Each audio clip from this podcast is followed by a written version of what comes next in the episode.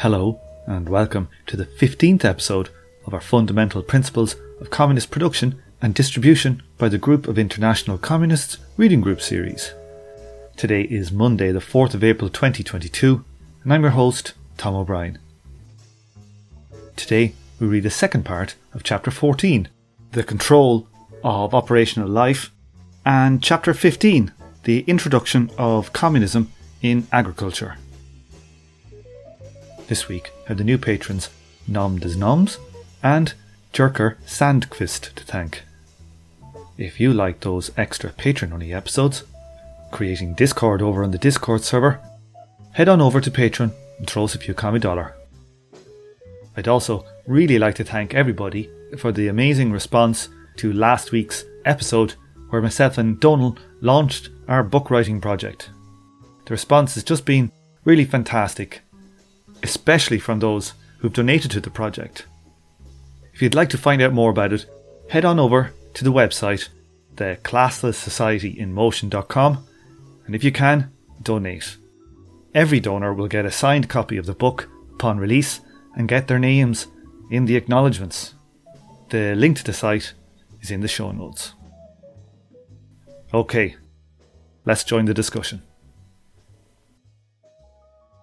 Okay, and welcome to the 15th session of our Fundamental Principles of Communist Production and Distribution reading group series. Today we are reading the second half of chapter 14, which is The Control of the Operating Life, Part 2 Control in State Capitalism. Okay, so let's get into uh, this. So, this is the control of communist life from an accounting point of view as opposed to last week, the architecture of state capitalism point of view. Okay, so do we have somebody to throw their hands up here and read this first section? Simon. Uh, control of the operating life to control in state capitalism. If we now turn our attention to the control of operating life from an accounting point of view, it is obvious that the form of this control is closely related to the legal basis of the society. The type of control is therefore determined by the new ownership relations. When the means of production are transferred to state ownership, the regulation of production and distribution also becomes a state function, and control appears as a top down monitoring of compliance with state decrees. The state appoints an army of inspectors, accountants, etc., who are responsible for financial control. It is an unproductive apparatus that serves the state alone to ensure the appropriation of goods. To the extent that the state wants to make use of workers' control in this regard, it can only be a matter of monitoring compliance with the regulations laid down by the management. In state capitalism, therefore, worker control can never go beyond the so called worker participation in operational units. Varga describes control under state capitalism as follows The functional area of the organizational central management includes the control of the administration and financial management of state property, a problem that has caused particularly serious difficulties in Russia. The frivolous handling of state property, of the expropriated assets of the bourgeoisie, arises above all from the greedy capitalist tendency of the entire society, whose morale was particularly undermined by the long war. However, a certain ambiguity about the new ownership structures also plays a role here. The proletarians who administer the expropriated operational units fall too easily into the belief that the units are their property not that of the whole society. This makes a well functioning control particularly important since it is an excellent means of education. The problem of control was solved very well in Hungary, emphasis by Varga. Auditors, who used to serve the capitalists, were increased in number by training lawyers and secondary school teachers for this profession. As employees of the state, they were combined into a special section of the National Economic Council. The section was divided into professional groups so that the same auditors constantly controlled the companies of certain industries. The inspection covered not only money and material fees, but also the correct use of labour, the investigation of the causes of poor performance, or the unfavourable result in general. The auditor in charge checked the company and accounts on the spot at certain intervals and wrote a report which not only revealed the errors, but also contained proposals for reforms. The auditors themselves had no right of disposal in the companies they audited. They only submitted their reports to the responsible organisational authorities. However, cooperation soon developed between the auditors, the production commissioner, and the works council. The auditor's advice was often followed spontaneously. Also, a magazine called Das Blatt der Revisoren was founded, which was sent to all expropriated operations and did much to clarify the organisational questions of the management among the workers. The systematic control extended not only to the operations but also to the conduct of all people's commissariats. What Varga calls here the control of production is the confusion of two very different things. One is the control in the accounting sense, the control of the operational books, in other words, a question of income and expenditure. The other is technical control. It is a question of rationalizing production. The combination of these different functions is not a coincidence for state capitalism. They are an expression of the basis on which production stands profitability. Control card system, stamp clocks, Taylor system, and assembly line are signposts of this rationalization, which is at the same time control, but is a control of superior power over the work that is made to serve it. Control of production here means controlling the producers to see if they're profitable enough to produce enough surplus for the economic command. Control has the character of domination over the producers. Okay, thanks for that, Simon. So, in this section, then, we're talking about it under state capitalism. The type of control is therefore determined by the new ownership relations. So, the ownership relations, well, like, I don't know if it's strictly true because the ownership, well, I suppose it's kind of well, there is a state ownership as opposed to, I suppose, a more social level of ownership. But basically, the the relations, social relations in society, determine what kind of control and production system you're going to have. When the means of production are transferred to state ownership, the regulation of production and distribution also become a state function, and control appears as top-down monitoring of compliance with state decrees. So it's a function of like the state and and not like a classless, stateless society being the point so he goes on here, and uh, Varga starts describing how things went in the Hungarian Revolution. He talks here about you know this idea of like people in the works actually sometimes selling off the stuff. The workers thought they owned it, they owned their factory and the means of production and the goods, as opposed to society owned them. So that's something that's it's crucial to any part of any kind of a movement towards implementing what the GIC are talking about here.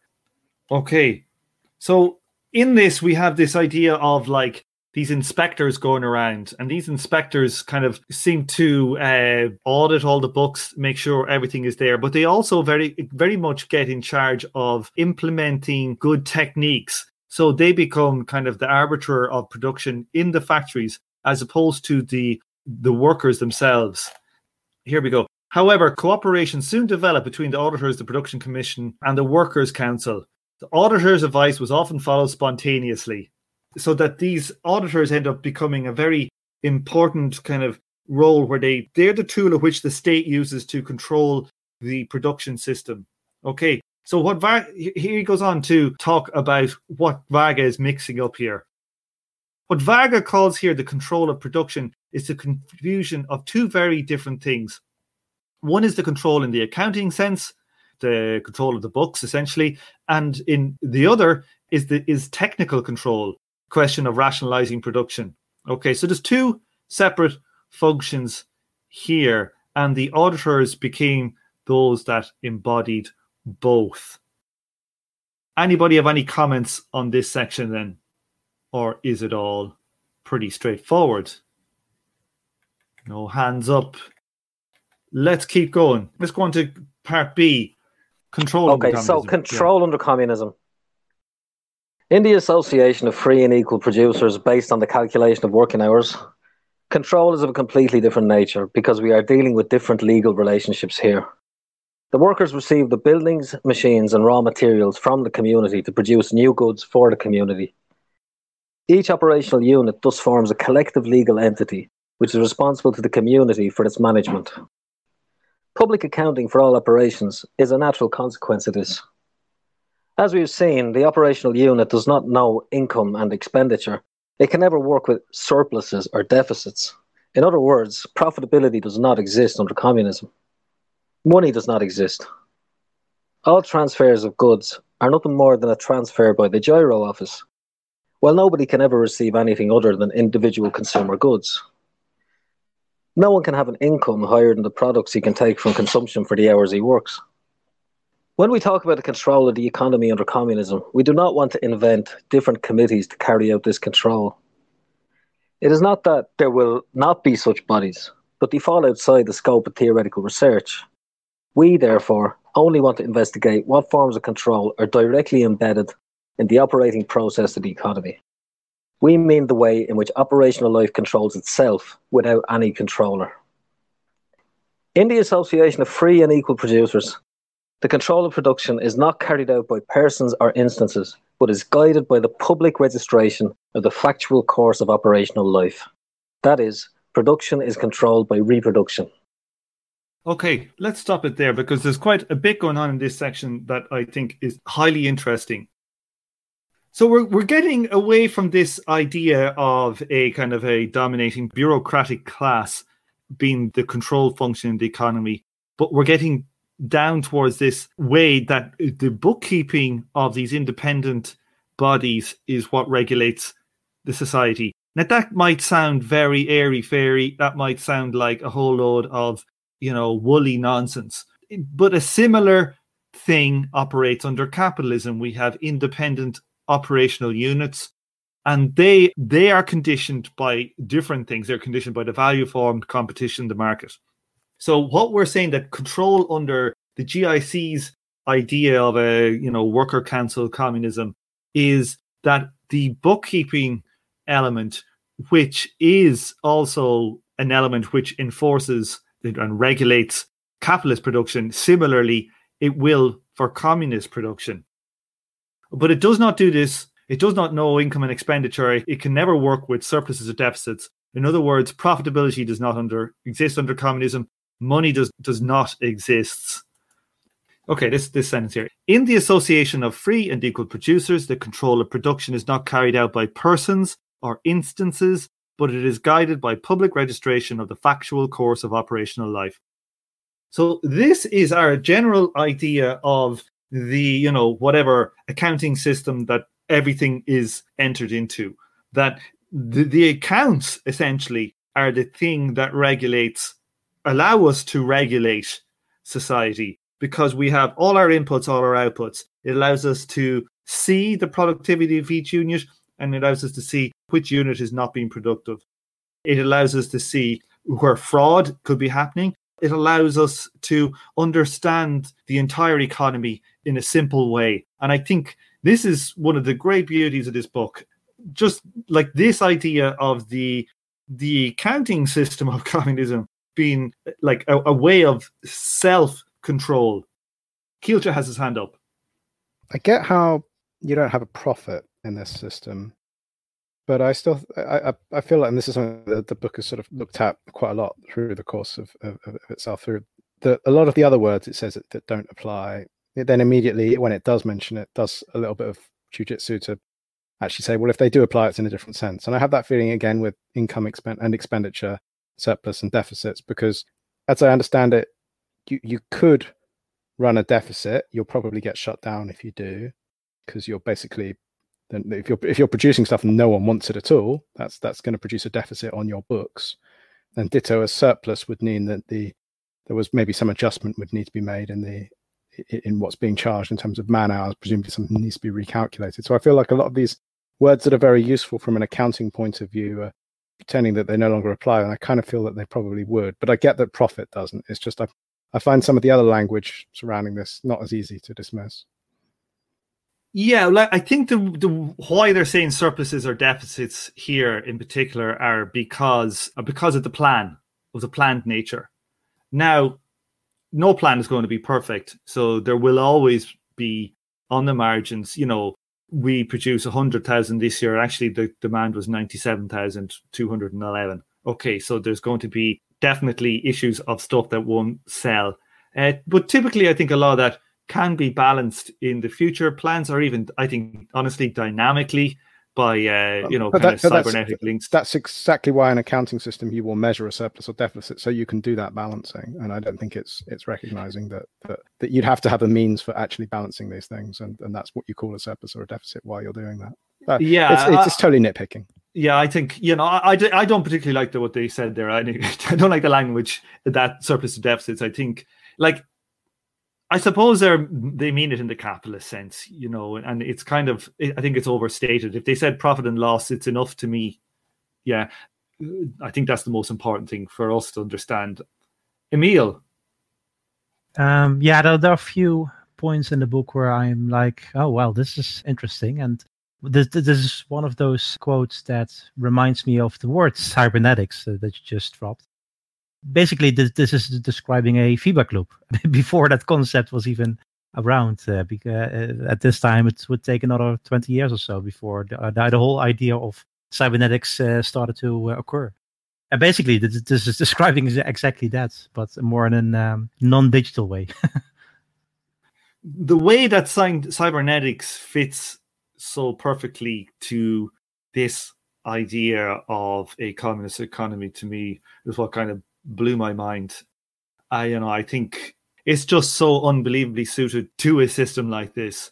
It it just seems to me, you know, a perfect marriage. Simon, do you want to keep going? Sure. It must be considered that communism does not produce at random, but works according to a predetermined production plan within which economic life will largely move. This production plan is no different from determining the scope of the various production areas. It therefore determines the amount of work that society will spend on the production of means of production, raw materials, food, entertainment, etc. These plans are not invented by economists, they're created from within society. Because consumption by all kinds of consumer organizations is directly linked to production, the companies know exactly how far they can meet the requirements for their products. If it turns out that the textile industry is not able to meet all the requirements, it'll make proposals for above average expansion when the next production plan is drawn up. In this way, the production plan grows out of the practice of life.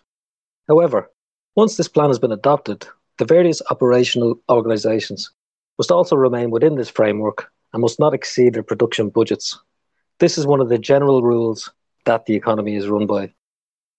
In the general social accounting of the Giro Office, in this reduction mirror of the operational life, we already have an immediate overview of whether each sector is moving within the production plan.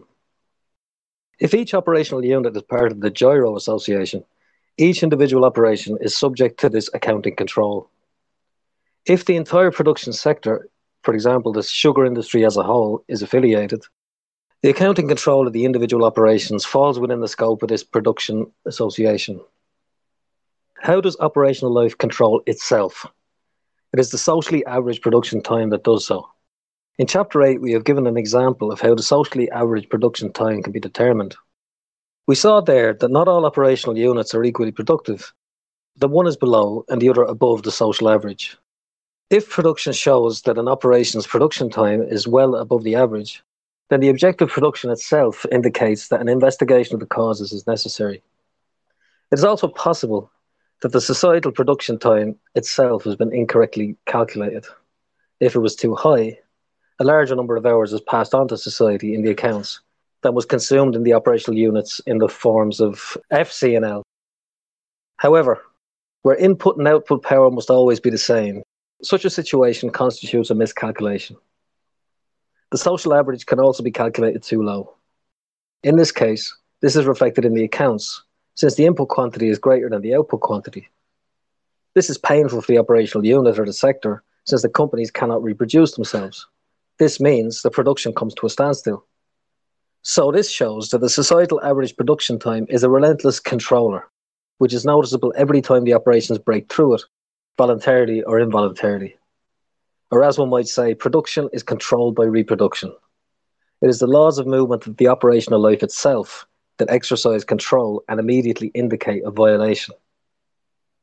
The control of public operations does not offer so many forms of automatic control since the product is free for consumption. There's usually no socially average production time, and the operational books usually do not indicate how much product has been passed on. These companies operate according to the formula F plus I'm C. blanking F, again. yeah, F plus C plus L. F plus C plus L equals service. The reproductive process does not act as a control factor here either. In this case, social accounting can only check whether the service continues to be within its production budget, i.e., whether it does not exceed its consumption of F, C, and L. Whether the service is sufficiently productive cannot be determined here. Other means must therefore be used. For example, how many working hours are spent on one kilometre of tram transport, or a comparison of the costs of education in the different municipalities per capita, etc. But this kind of control does not fall within the scope of the investigations in this paper. Okay, Simon, thanks for that. Emil has his hand up. Yeah, just a short comment on uh, the bit where the uh, companies cannot uh, reproduce themselves because they're too uh, expensive, for lack of another word. This really means that you need some kind of buffer to, to compensate for uh, mishaps or something like that. Because, like you said uh, just a few minutes ago, reality won't exactly reflect production. so you need to compensate for that somehow. But yeah, not, not entirely sure about that. Yeah, well, I think that just would be uh, so. Let's let's take for example the case where a factory has a machine and they depreciate the machine say ten percent each year. So it's supposed to last ten years, and the machine lasts nine years. Okay, and to buy the the machine again, they only have ninety percent of the money set aside for it, so that they're in debt. They can't buy the new machine. Production stops. So, but what that means in reality is that the people in society who have bought the products have got them too cheap. Yeah, that they should have paid extra money because you know they were estimating the the depreciation for the machine. They didn't get it exactly right. So what would happen in that situation, I think, is that you have a your general accumulation fund would top up any errors in in the pricing of these products. So that should be a hmm. cost to society. So society got the products too cheap from the accumulation fund, it means they won't be getting as much productivity as they thought. Yeah, and I think also the other way, if the company has basically excess funds, say they thought the machine was only going to last 10 years and it lasts 15 years, that they have too much funds needed for their reproduction, and that would then go back into the accumulation fund of society to benefit society because society have essentially overpaid for their product. So I think there'll be that's the way you would balance this stuff out.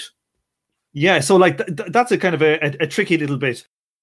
It was interesting to me the, the, the public operations because they're not selling a product, they don't have to basically get their funds for their F and their C and their L from a sale.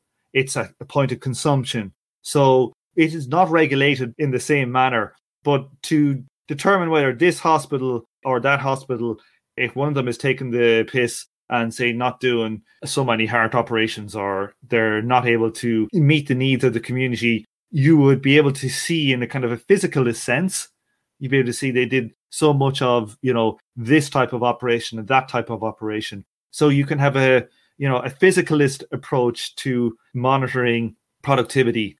What are the potholes like on the roads in this you know county council?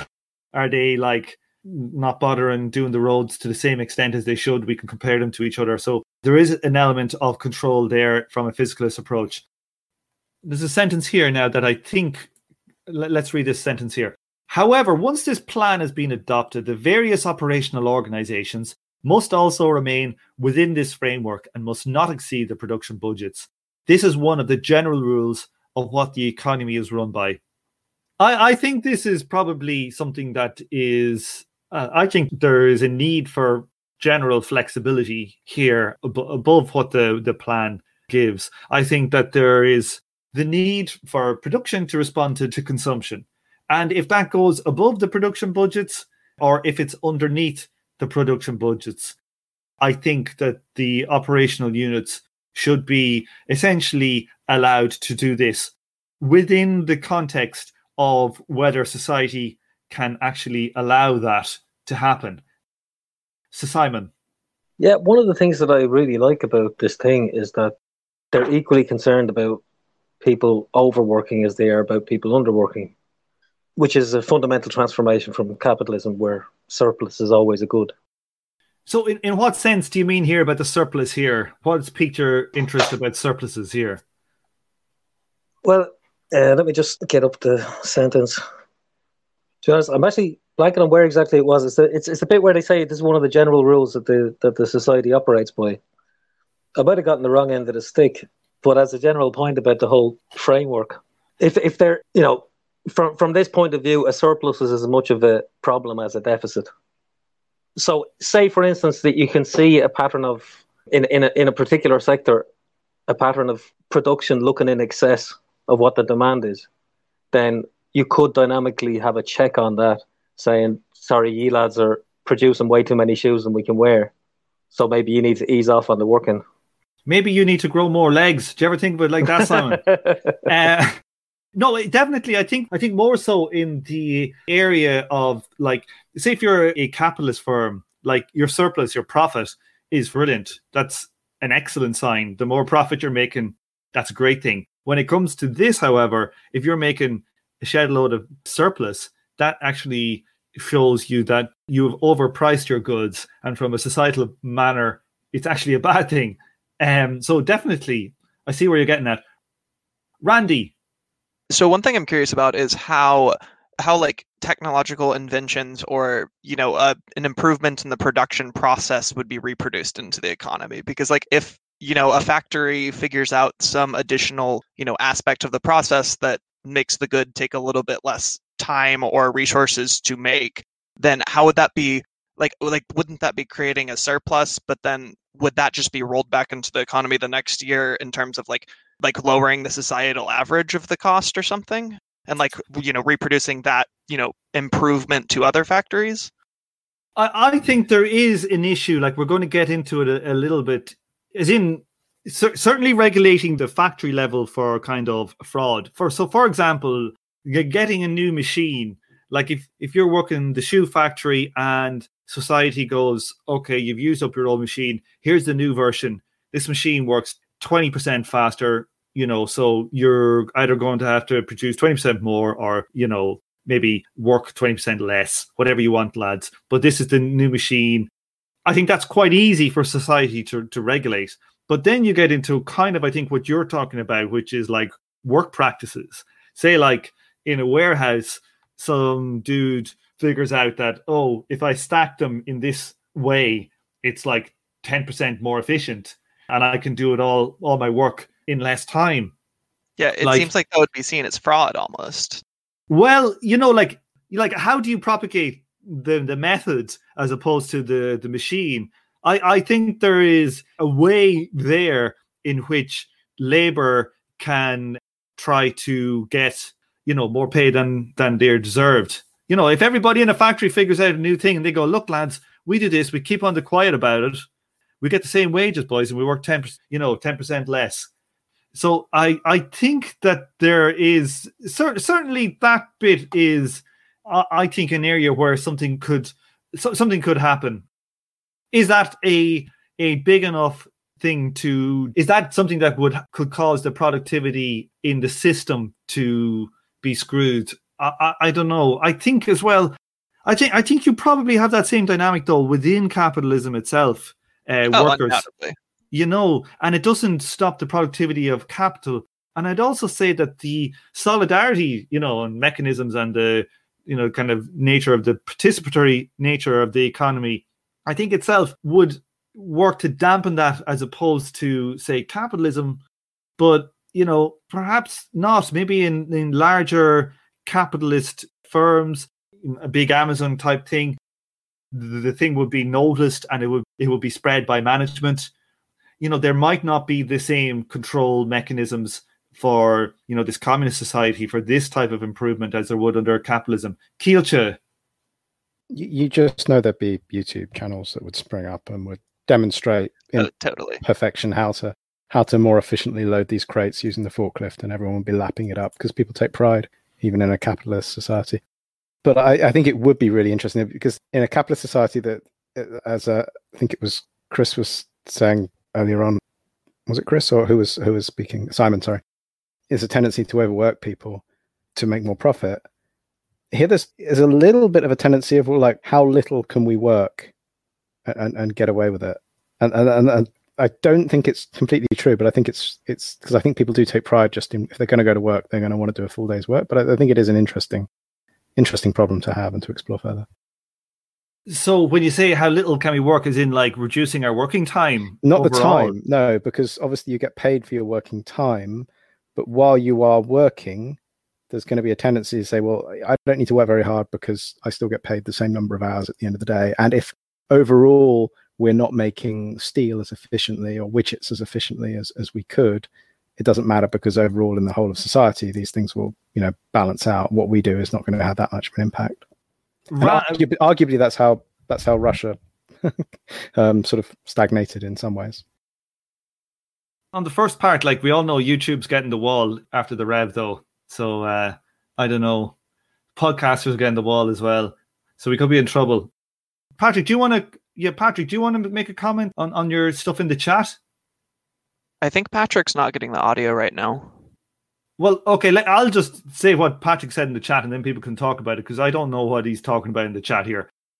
Patrick in the chat, whose audio is not working, has said you would need SOPs. Randy, you've been chatting in the chat there. What the hell is an SOP? A standard operating procedure for the factory. Okay, but would they not be determined by the you know the the factory themselves if we're looking at a you know self management kind of ideal? Yeah, and then I think it's about how eh, like you need the information available to kind of, you know, get the best SOPs you can.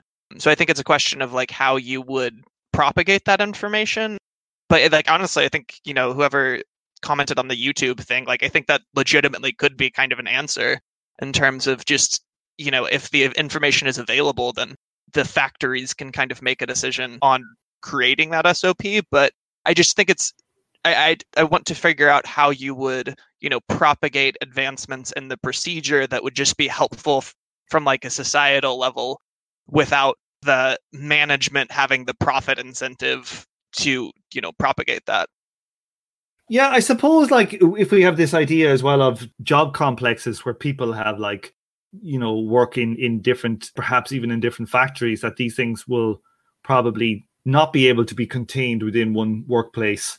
And if you have like everything is open and you know society is generally open informationally it seems likely it would require a lot of pressure and cost to the organization to maintain the secrecy of a you know production method. So i think you know i think that like workers do this stuff under capitalism all the time. You figure out some quick way so you can get your job done so then you can just DOS and go and like fall asleep in the the toilets or something. Uh, one thing i had as i had the idea for as well here that struck me was that like not only should we be able to see like the f and the c and l or whatever that goes into each product it also seems to me that each workplace people should be able to see like what are the fixed capital and the you know the the labor and the circulating capital that this factory consumes that you'll be able to like have a view of a firm. You know so let's say you had two hospitals and hospitals might be more or less productive based on like you know their buildings are older or newer or they got different machines but you should be able to like as you know just an interested member of society look and see what they have in this hospital that that all of that should be easily and open not just the transactions themselves but you know also a, a visualization of that individual operational unit Donald, do you want to say something about that? Because you're all, you're going on here in the chat about not bill of goods. What is it? Bill of materials. Bill of materials. Yeah. Yeah, so just exactly the point that you're making. You know, in the interests of transparency and of kind of spreading the most efficient methods throughout the economy very quickly, you can just have, in the same way that everyone can see in this public kind of ledger, everyone can see the production times, basically the the cost of production of all of the goods and all of the input goods that make up the goods and so on. You can also have, you know, very, I think, easily the amount of information is probably quite small. It's just lists of the SOPs, the bill of materials, the BOMs. And in that way, yeah, I suppose it adds a very difficult dimension for anyone that wants to do anything really underhand because if what you're doing just doesn't line up with the economy in general, it should be pretty clear.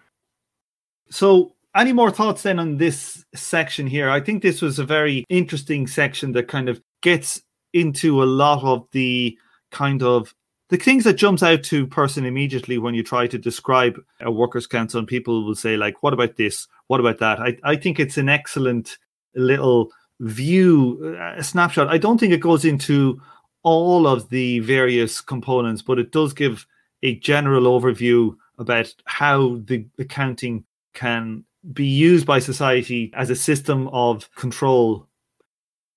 Right. Randy Chapter 15 The Introduction of Communism in Agriculture. A. The development towards the production of commodities. It is a well known saying that every new society is born from the womb of the old. Capitalism, in its rapid development, creates an ever more powerful and concentrated production apparatus, which on the one hand reduces the number of the bourgeois who have control over the apparatus, and, on the other hand, increases the army of proletarians immeasurably.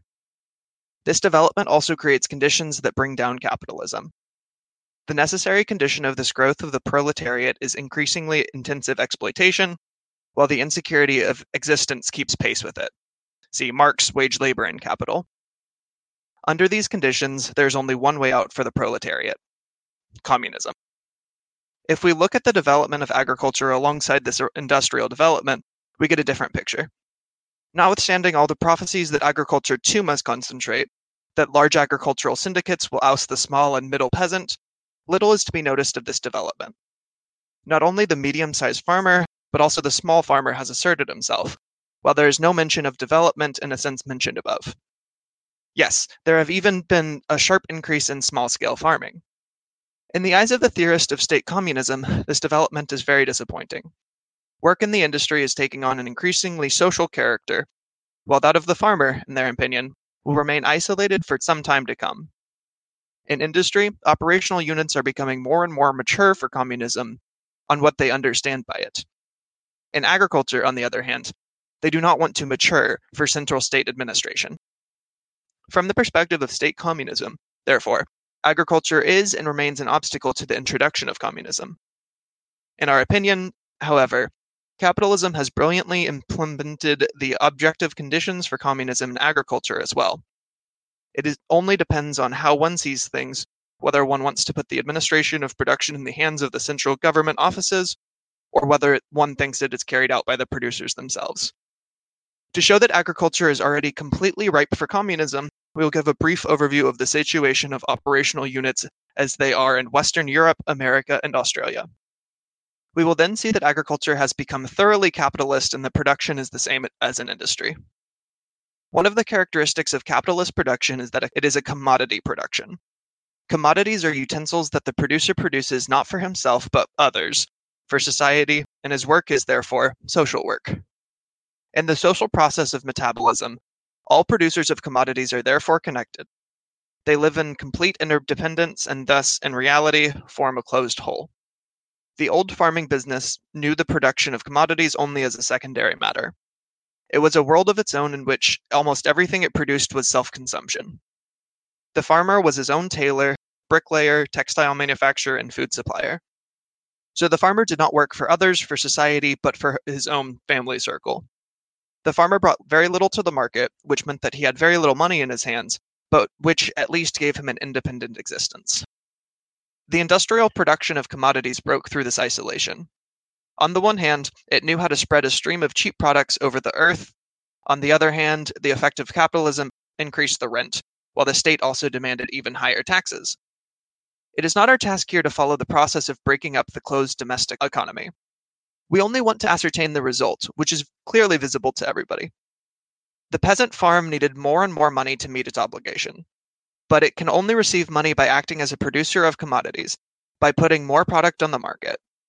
There were two ways to do this. Either the farmer himself had to consume less for the same productivity, or he had to increase the productivity of his work. But to consume even less, as a farmer of old grist and grain, is one of the impossible.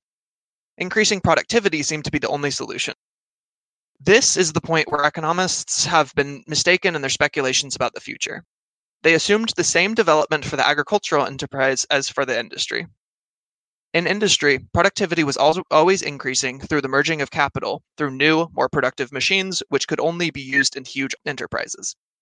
In this respect, they thought that the same concentration process should take place in agriculture. This meant that the small and medium sized farmers would have to disappear in the main, while the agricultural consortium would play the decisive role in agriculture. The small and medium sized farmers would all be made wage labor of the share capital in agriculture. So our economists were very wrong in this respect. It is remarkable, however, that the industrial development which was to bring about concentration in agriculture, itself prepared the ground for a very different development of agriculture. It was in particular the motor, artificial fertilizers, and agronomy that managed to increase the productivity of work enormously without leading to this great concentration of capital. Modern fertilization made the nature of the soil less important. The yield per hectare grew enormously, which enabled the farmer to bring many more goods to the market than in the past, while modern transport could provide an all around service.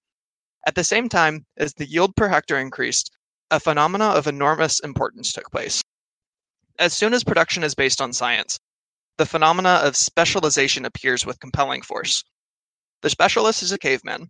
He only sees a small strip of light from space, but he sees it very sharply. So we can see how the farmer sets himself up to supply only a certain product, but in order to achieve the highest possible level of quality, which is possible with the current state of science and technology, and his financial resources. According to the specialization, he then set, sets up his business, i.e., he procures the tools he needs for the special product. This is the current state of agriculture in Western Europe, America, and Australia. The farmer has thus become a producer of goods in the full sense of the word. He no longer puts his surplus on the market when he has provided for his own needs, but his whole product. He creates that which he does not consume himself, and he consumes precisely that which he does not produce himself. So he does not work for his family circle, but for others, for society, and so his work is now social work. The closed domestic economy has been destroyed by specialization. The peasant business has gone over to the industrial production. Although the farmer may have remained the owner of his land, his position has deteriorated enormously. Certainly, he can do good business when the economy is favorable, but now he is completely dependent on the vicissitudes of the market. His uncertainty has kept pace with his specialization. Of course, this did not remain hidden from the farmers as they tried to avoid the fatal tendencies of their specialization. To this end, they founded farmers' cooperatives, which gave them better control over prices and also enabled them to procure machines for working the fields and processing the harvest collectively. As a result, the entire agricultural enterprise is highly concentrated, even though there's no question of an industrial concentration of the farms. Okay, thanks for that. That was great reading, Randy. Okay, so this is interesting. You know, it shows the development of the farms didn't follow as well at the time when this has been written, didn't follow the same trajectory as really what they expected, the economists expected. But like in, in I think in our lifetimes, in my lifetime, certainly it has followed a, a concentration that it mightn't have initially followed with, with the implementation of fertilization and higher yields. Like if I if I just like look at the I live in the middle of the sticks, right? The farms around me. My next door neighbor was a fa- was was a farmer. They sold up. To the right of me, they had a few fields. They rent them out. Down the road was Kit his farm. The sons, when he died, they sold it. His cottage is now going to ruin. They only live a few hundred yards down the road, but they can't make the money to support themselves from a farm. Go down the road a bit further to me, the Brackens, none of them farm. They rent their land. So in, in nearly every every direction from me, small farmers that were self-supporting, I would say I would say 80% of them in my since I was a kid now would not be full-time farmers, which is I think we're seeing the same kind of stuff happening more in America as well. We're seeing, you know, mega farms and agribusiness. So this is a kind of historical part of the book, which which is not so relevant today. But I think the thing that is highly relevant today is that the farm as a unit, like there are still, like I think probably in Ireland today to be a full time farmer, you probably need 100 acres. Uh, so probably something like that to make a, a, living from it, or at least over 50 acres. But what it, it allows us to see is that because they are no longer self sufficient, the farmers are usually specialize in one or two crops. They and they sell them into the market. All of their produce, like 90, I would say a minimum of 95% of their production goes to the market. So we see that they are essentially operating as like little little small businesses. So that allows them to be a different force within society in, a say, a revolutionary period to they were in in the Soviet Union, where you could go back to your to your farm and they were essentially self sufficient. You could like you say, screw the screw the factory, screw the city. I'm going off to live a self sufficient life. This this sucks. Like that's not there anymore. And it also means they're allowed to be integrated into this idea of an operational unit. Emil. Yeah, just a short comment because I think this uh, text is still very relevant, although not for us. Uh, I mean, in the Netherlands where I live, there's perhaps three or four percent of the population uh, uh active in agriculture, which is kind of crazy because the Netherlands is actually the second biggest exporter of uh, agricultural products on the planet. It's kind of ridiculous situation. But anyway, it's, uh, what what I do think that that it is very relevant for is the developing world, where the population still in a much larger number is active on on the field, so to say. So yeah, I, I think it is very relevant, although not for the West, not for the developed world, maybe. But like even even the developing world, how many of them are self sufficient anymore, Emil? Like they're well, still selling to the market. They they are not. But that's the point. That's why this tax is relevant because the maybe just to clarify. So the, the, there's this whole question going on of how to relate to work, how to relate to to, to the peasantry on the left, uh, which is still relevant, and uh, which different strands of Marxism have answered in different ways. Uh, Lenin had a specific answer, Trotsky had a specific answer, Mao had a specific answer. And the question is remains basically unsolved because the, the whole premise is maybe mistaken as this uh, bit of text is uh, laying out quite clearly i think. So yeah that, that's that's why we need to consider the peasantry as part of capitalist production. That's the point of this text and that's why it is relevant yeah, I think there's probably also an issue of like that. I think the mentality of small farmers is probably quite close to petty bourgeois as well that makes it makes it kind of difficult for them to appeal to communist kind of proletarian kind of feel. You know, certainly if I think to the typical small farmers that I know around where I come from, I think they would be quite similar to small business owners in their outlook. Not too many raging lefties in there. Randy has had his hand up. Yeah, uh, what I was kind of thinking is that you know a, a lot of like the improvements in yield that it's been talking about came from you know the motor artificial fertilizers and agronomy but i think that one thing that's important to think of now is that you know it because it said modern fertilization made the nature of the soil less important. The yield per hectare grew enormously which kind of looking at modern agronomy and kind of the move towards regenerative agriculture and permaculture and the like like i think that that kind of makes you shift your focus to actually trying to improve the soil and the specific land as much as possible and then only taking a sustainable amount from it so you can have you know long-term success for your society. So i think it's kind of important to weave that in whenever you're talking about how we're going to industrialized farms because or like uh, uh how we're going to i guess so communize farms. You know what i mean? I, I think that the that kind of idea of regenerative agriculture at the moment is very niche, you know, and it can only ever be a niche under like a system like capitalism, I think, unless it gets to the stage where the industrialized agriculture becomes a threat to the existence of the system itself. So I don't know how much pre revolution depends on, you know, obviously what happens. But say like if there's a revolution in today, how relevant it would be but certainly post revolution, I can imagine it could be entirely uh, related to like you know the the post revolutionary landscape whereby we want to change dramatically the structure of our agricultural production systems, going to uh, non monocrop, you know, uh, polycrop types that are typically more labor intensive. You might actually see an increase in the return of the percentage of people working in ag Kelsey has a hand up. I was just going to mention that despite the massive reduction in the number of people working in agriculture in Ireland and the Netherlands and the rest of the EU. We've got this enormously dysfunctional problem where I think estimates are like 50% of the people who do work in agriculture are migrant workers. And I mean, you could organize them. It's very hard to because they're so exploited, sometimes to the extent that it's it's it's practically slavery. But I, I think it's just something we've got this massive blind spot for in society in terms of, of how we think about how agriculture works. Yeah, just that that it, it's not at all like what's described here, but it's also massively problematic in other ways. What is the migrant labor that's kind of used for agriculture in Europe? Because I mean, you know, it's primarily Latin American over here oh. on the west coast, but Eastern Europeans, Polish, mm, yeah. uh, Lithuanian, Belarusian, okay. Romania, yeah, Bulgarian. Romanian, Bulgarian, yeah. I'm looking at a, a, a, EU paper here that says Sweden likes to import Thai people. You know, it's nuts. It's all over the place. Wow, I did not know that.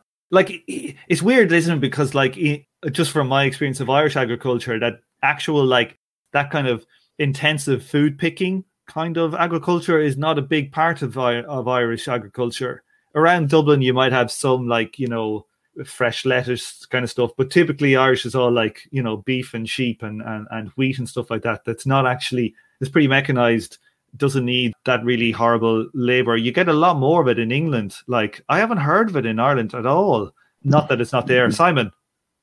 Yeah, I was just going to say, I spent a lot of time in County Wexford and uh, I've actually seen this change in my lifetime which is you probably know Tom that Wexford is famous for the strawberries. I do indeed. yeah, and, yeah, and they have the strawberry festival every year and all that. But when I was a kid, arrived in Wexford, I was quickly initiated into initiated into you know the whole community goes and picks the strawberries, and you get a few quid per bucket of strawberries. You know, now it's entirely people from Eastern Europe down there picking the strawberries, and that's that's only happened in the last say 10, 15 years or so. Yeah, ever since they allowed since since the kind of Eastern Europeans joined the European Union, like there was only two nations in Europe that allowed. So they had this idea of like Germany didn't want to be flooded with cheap Polish workers, so they they had like a twenty five. I think it was twenty five years where you don't have to accept any anybody. Simon, I'm just going to mute you there. A bit windy. I think it was twenty five years where you, you could say you're not allowing workers in from, say, the, the Eastern Bloc after they joined the EU, and hopefully that the the economies would be more kind of um, equalized with the Western economies, so you wouldn't have a flood of of cheap labor. But the only two countries, as far as I know, that signed out of that ability to do that was Ireland and England. So it makes a lot of sense. You know, I, have actually done that strawberry picking myself. I went and picked strawberries when I was probably nine or ten in Trim, and uh, I got kicked out of the place myself, my teammates, for eating strawberries. Well, I suppose, I suppose that uh, I suppose going from uh, child labour to it, migrant labour. Uh, I know, I know. moral progress, you know, because uh, it, it literally was child labour, and it it was hard work, and they paid you nothing. I think we were getting like fifty pence for a, like a, a crate of strawberries that would take us at least an hour at least an hour to do. Oh yeah, I remember working an entire summer to get a second-hand bike that cost me about twenty quid. You know? Yeah, that's that sounds about right. oh dear. Okay, uh, let's give Randy a break here. Who wants to take this next session here? Be the significance of, of this development for the proletarian revolution. Patrick. B. The significance of this development for the proletarian revolution. The course of development outlined above prevents the formation of a large number of land proletariat. Even if it is still much larger than the number of owning peasants, is still far from being in the same proportion as the urban population. Besides, the class antagonisms in the countryside do not come to force so much, precisely because the small farmer himself works with his family members. If ownership in the cities has led to pure parasitism, this is uh, not the case with the small and medium sized farm. This makes a communist revolution much more difficult in the countryside than in the cities. But the conditions are not as hopeless as they appear at first sight. Certainly, there are a relatively large number of owners in the countryside, but they know very well that they are not much more than, than the toiling agent of bond capital At the same time, the burden of uncertainty weighs heavily on them. No doubt it remains true that the owning peasant will never be a champion of communism, but he rejoices in the struggle of the working class against capital. What the attitude of a small and middle peasant will be in a proletarian revolution cannot be said with certainty. The only way to find out is to examine the attitude of the peasants and the proletarian movements in Germany in 1918 to uh, 1923. We do not have more experience material yet. We will come back to this later. The fact that the peasant has become a commodity producer is of the utmost importance to the proletarian revolution. This is still too much overlooked within the working class. As a result, we hear all kinds of reservations about the opposition the peasants would, would place against victorious working class, which in reality no longer makes sense. They're still based on a situation as it was in the past. For example, it is constantly pointed out that the working classes should convince the peasants because the cities depend upon the countryside for their food supply. This is undoubtedly true, but the farmers today are also dependent on the city. If the farmers do not deliver their products to the cities, then they are as much at the mercy of hunger as the working class, paradoxically as this may sound. Despite everything, the uh, peasant must sell his product. Otherwise, he would not be able to, to feed himself because he only produces what he does not consume and has to consume what he does not produce himself. One also often hears the remark that the farmer would rather feed his product to the animals than supply it to the revolutionary working class. This, too, is a misunderstanding, which is due to the outdated view of the closed domestic economy. The cattle farmer has only cattle, apart from the byproducts, and nothing else. The arable farmer may have grain but no livestock. The chicken farmer, several hundred chickens. The vegetable farmer, only a certain number of vegetables. They are all specialists. Besides, one also hears the fear that the farmer will refuse to, to cultivate his land further, i.e., that he will try to return to the closed domestic economy. But he cannot do that either. Even if a farmer cannot go back a century and make everything necessary himself, because he has neither the necessary skills nor the necessary tools. Once the socialization of work has been completed, no one can escape it any longer, and a return has become impossible. No matter how much one turns or twists the matter, the peasants are on the social ship and must go with it. Very good. Thanks there, Randy. Okay, so getting more explicitly into this idea of the peasant, you know, the, the farmers essentially being commodity producers and don't have the ability to return to a self sufficiency. Like within my parents' lifetime, my, my parents were both, my parents both came from small farms, five kids in each. Now, my cousins do not farm that land that supported a family of, of five, five children. So, what supported a family like my father's came from a small farm as well. I don't know how the hell they sent like all the kids to boarding schools. My father went to one of the top boarding schools in the country from like a, a not with a scholarship. I don't know how they managed to fund it. No idea. Like, uh, you know, maybe they were dealing heroin or something at the same time. But it's like like they did it from a small farm. They, they were able to afford that. Like today, there's just an absolute impossibility. Like, and and none of the children farm the land. Like one of them, my mother's uh, brother did farm the land, but now his son doesn't. You know, they rent it out. I think they have a few cattle, maybe. But it's like, you know, within 50, 60 years, we've gone from this situation, you know, that the, the total commodification of, of, of the agriculture and the total de-skilling and specialization into narrow bands. So it seems to me that the the question of the peasant, the farmer in the industrialized West is not really an issue for us as a revolutionary class. They're trying to do a revolution in Holland or Ireland or the UK or America, Australia, Japan, like these developed Western countries, it is not an issue. It might still be an issue in the developing world, although we must say that a, a developing world communist revolution is likely to be stymied unless there's one in the first world. It's kind of how I think about it, to be honest. You'll end up like Cuba. so I, I feel like that the, there's less of an issue there, but I also feel that the, the commodification of agricultural production is something that definitely goes in a revolutionary class's favor. It it means I think that the farmers can get out of the weight of debt and they can essentially still be the, the governorship of their own land. And if they get labor time income instead of just what their goods can sell in the market, it would likely be a large increase in their income. So I think that the class could shift from one side to the other reasonably easy. They're not the reactionary, self sufficient peasants of old, I don't think. Emil. Yeah, they are not the uh, reactionary, self-sufficient peasants of old, but they are now the reactionary uh, peasants of, of new. they are now the capitalist uh, peasantry, the, the capitalist agricultural uh, owners of the lands, uh, employing lots of super exploited uh, migrant workers and stuff like that.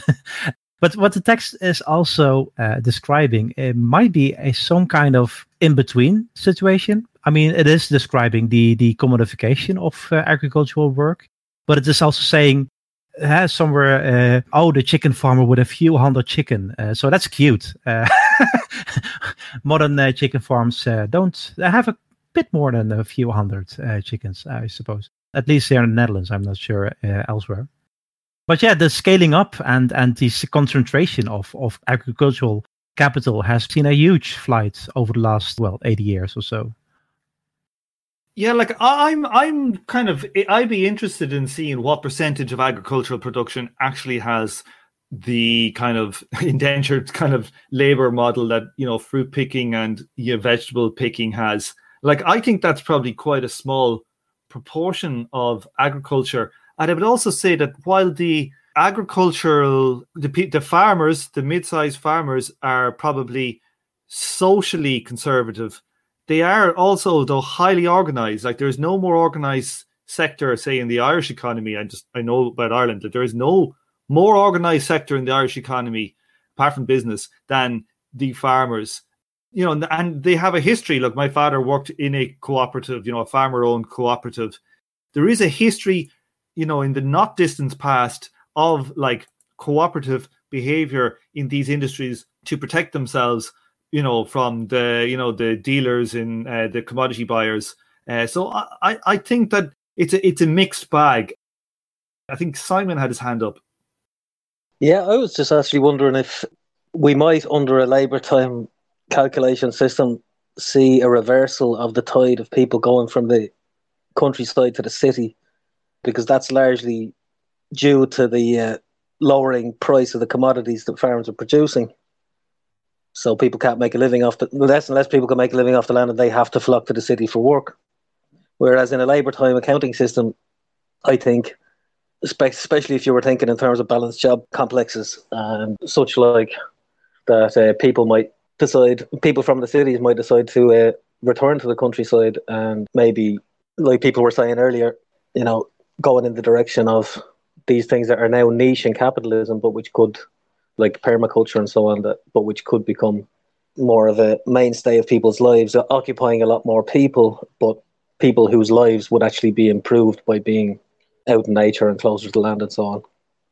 Yep, that's uh, definitely that definitely sounds like something that could could occur. Yeah, absolutely. I think there'd be quite enough uh, a take up from the cities. Uh, we've got a few hands up. Let's go first. I think is Patrick.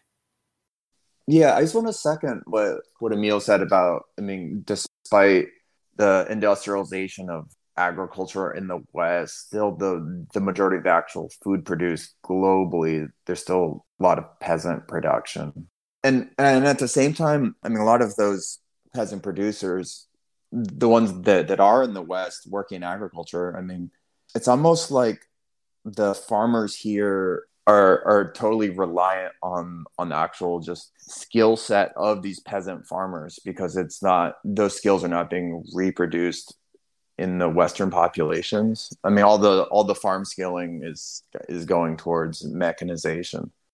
So like you know i'm looking at here in california like with the when when they limited the amount of farm workers that that came during covid it's like it's really putting the squeeze on on on all the farmers here. So like they don't really have a plan B. There's only certain types of agriculture, you know, like your grains, your pulses, which you can really take out the human labor through through technology. Like in the produce sectors, it's not really possible.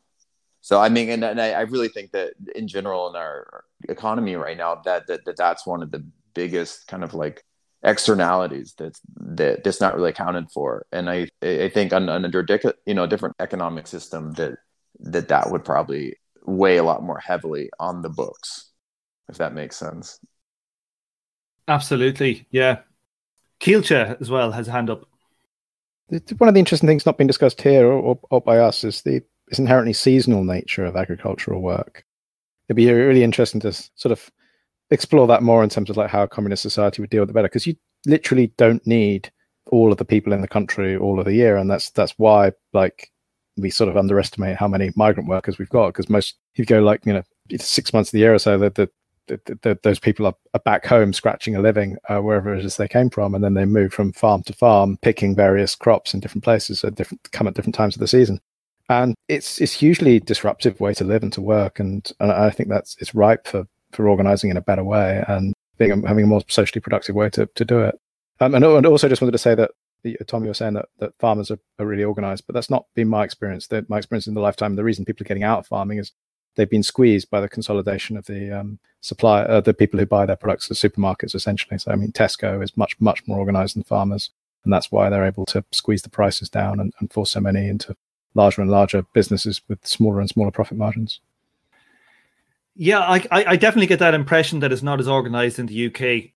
I'd also say that, like, as well in the UK, most of the farmers don't actually own their goddamn land, aren't they? They're tenant farmers, which is like that doesn't really exist in Ireland. They're, you know, farmers own their land and they may rent some. So I think structurally it's different, and I think the farming organisations are incredibly strong in Ireland. So there's obviously scope for for variation, but definitely you do see that. Yeah, like in the UK, the farmers, you know, as an Irish guy living in the UK, and you see the, farmers like they they seem like very unorganized compared to uh, at home. Maybe it's because we're closer to being a fully peasant society than the UK, which industrialized further. Maybe they just command a greater power in society because of that kind of link to the land that people kind of still kind of feel. Like I'm sure there's plenty of people like born in Dublin whose parents were growing up on farms, like a huge percentage.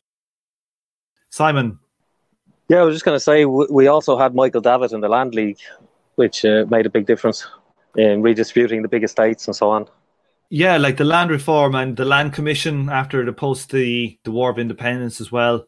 So there's there's lots of stuff and the idea of you know like the absentee landlord and the famine and all this stuff. Probably shitloads of this probably plays into that kind of Irish link to the farm, which is not uh, universally seen maybe across uh, Europe. But like, just look at French farmers are incredibly organized. They don't take any shit. Like, if the politicians don't do what they want, they literally just drive up loads of horseshit and dump it in their office. they don't give a damn, you know. But you know, the in the in the English scene or the British scene, it's much more likely that you're renting off some goddamn feudal landlord and you're bowing and tipping your hat to the to the gentry uh, as you go to your your church every week or something. Yeah, they seem to be quite a reactionary bunch in the UK. They all voted for Brexit as well, which is incredible. They were literally being told by the Brexiteers in the Conservative Party, we're going to bring in like cheap steroid Australian beef where they can just like let in the outback. It's this land is so cheap. They want to sell it at half the price. It'd be great. And all the farmers are going, yeah, that'd be brilliant. They all signed up to it like like morons. It's, it's kind of incredible. Yeah, so we'll we'll we'll continue with C for next week, and we'll go all the way to the end of chapter sixteen, which is the economic dictatorship of the proletariat. But apart from that, I think we'll uh, wrap up and say a good night, and I'll talk to you next week. Kelsey in the chat says, a bit off topic this week, but I enjoyed the comparison of UK, Ireland, Dutch agriculture. There you go. yeah, Kelsey, like uh, is the Irish is the Irish Forestry Board called called Kelsey? It's Coillte. It's Coillte, is it? Okay, yes. What does Coillte mean? Coillte means woods. Yeah, that's what I was thinking. Yeah. Different word altogether. Okay. Grand so sure. I'll see you all next week.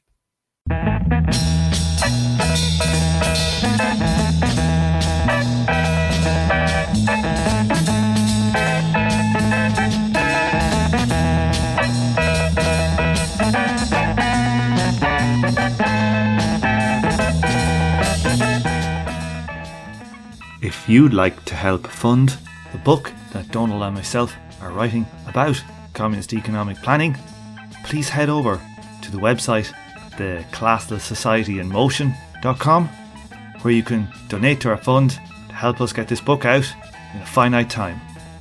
Everybody who donates will get a signed copy of the book when it's released. So head on over there today and help us with this really important project.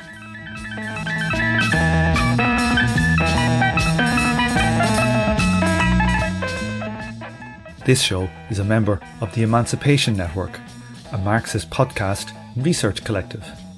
Make sure to check out our network sister podcasts General Intellect Unit, Jumpsuit Utopia, Mortal Science, and Swampside Chats.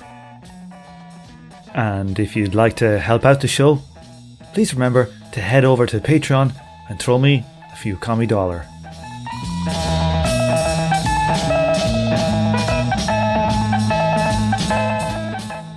On this episode, you heard the theme tune The Order of the Pharaonic Jesters and Night of the Purple Moon by Sun Ra and his orchestra.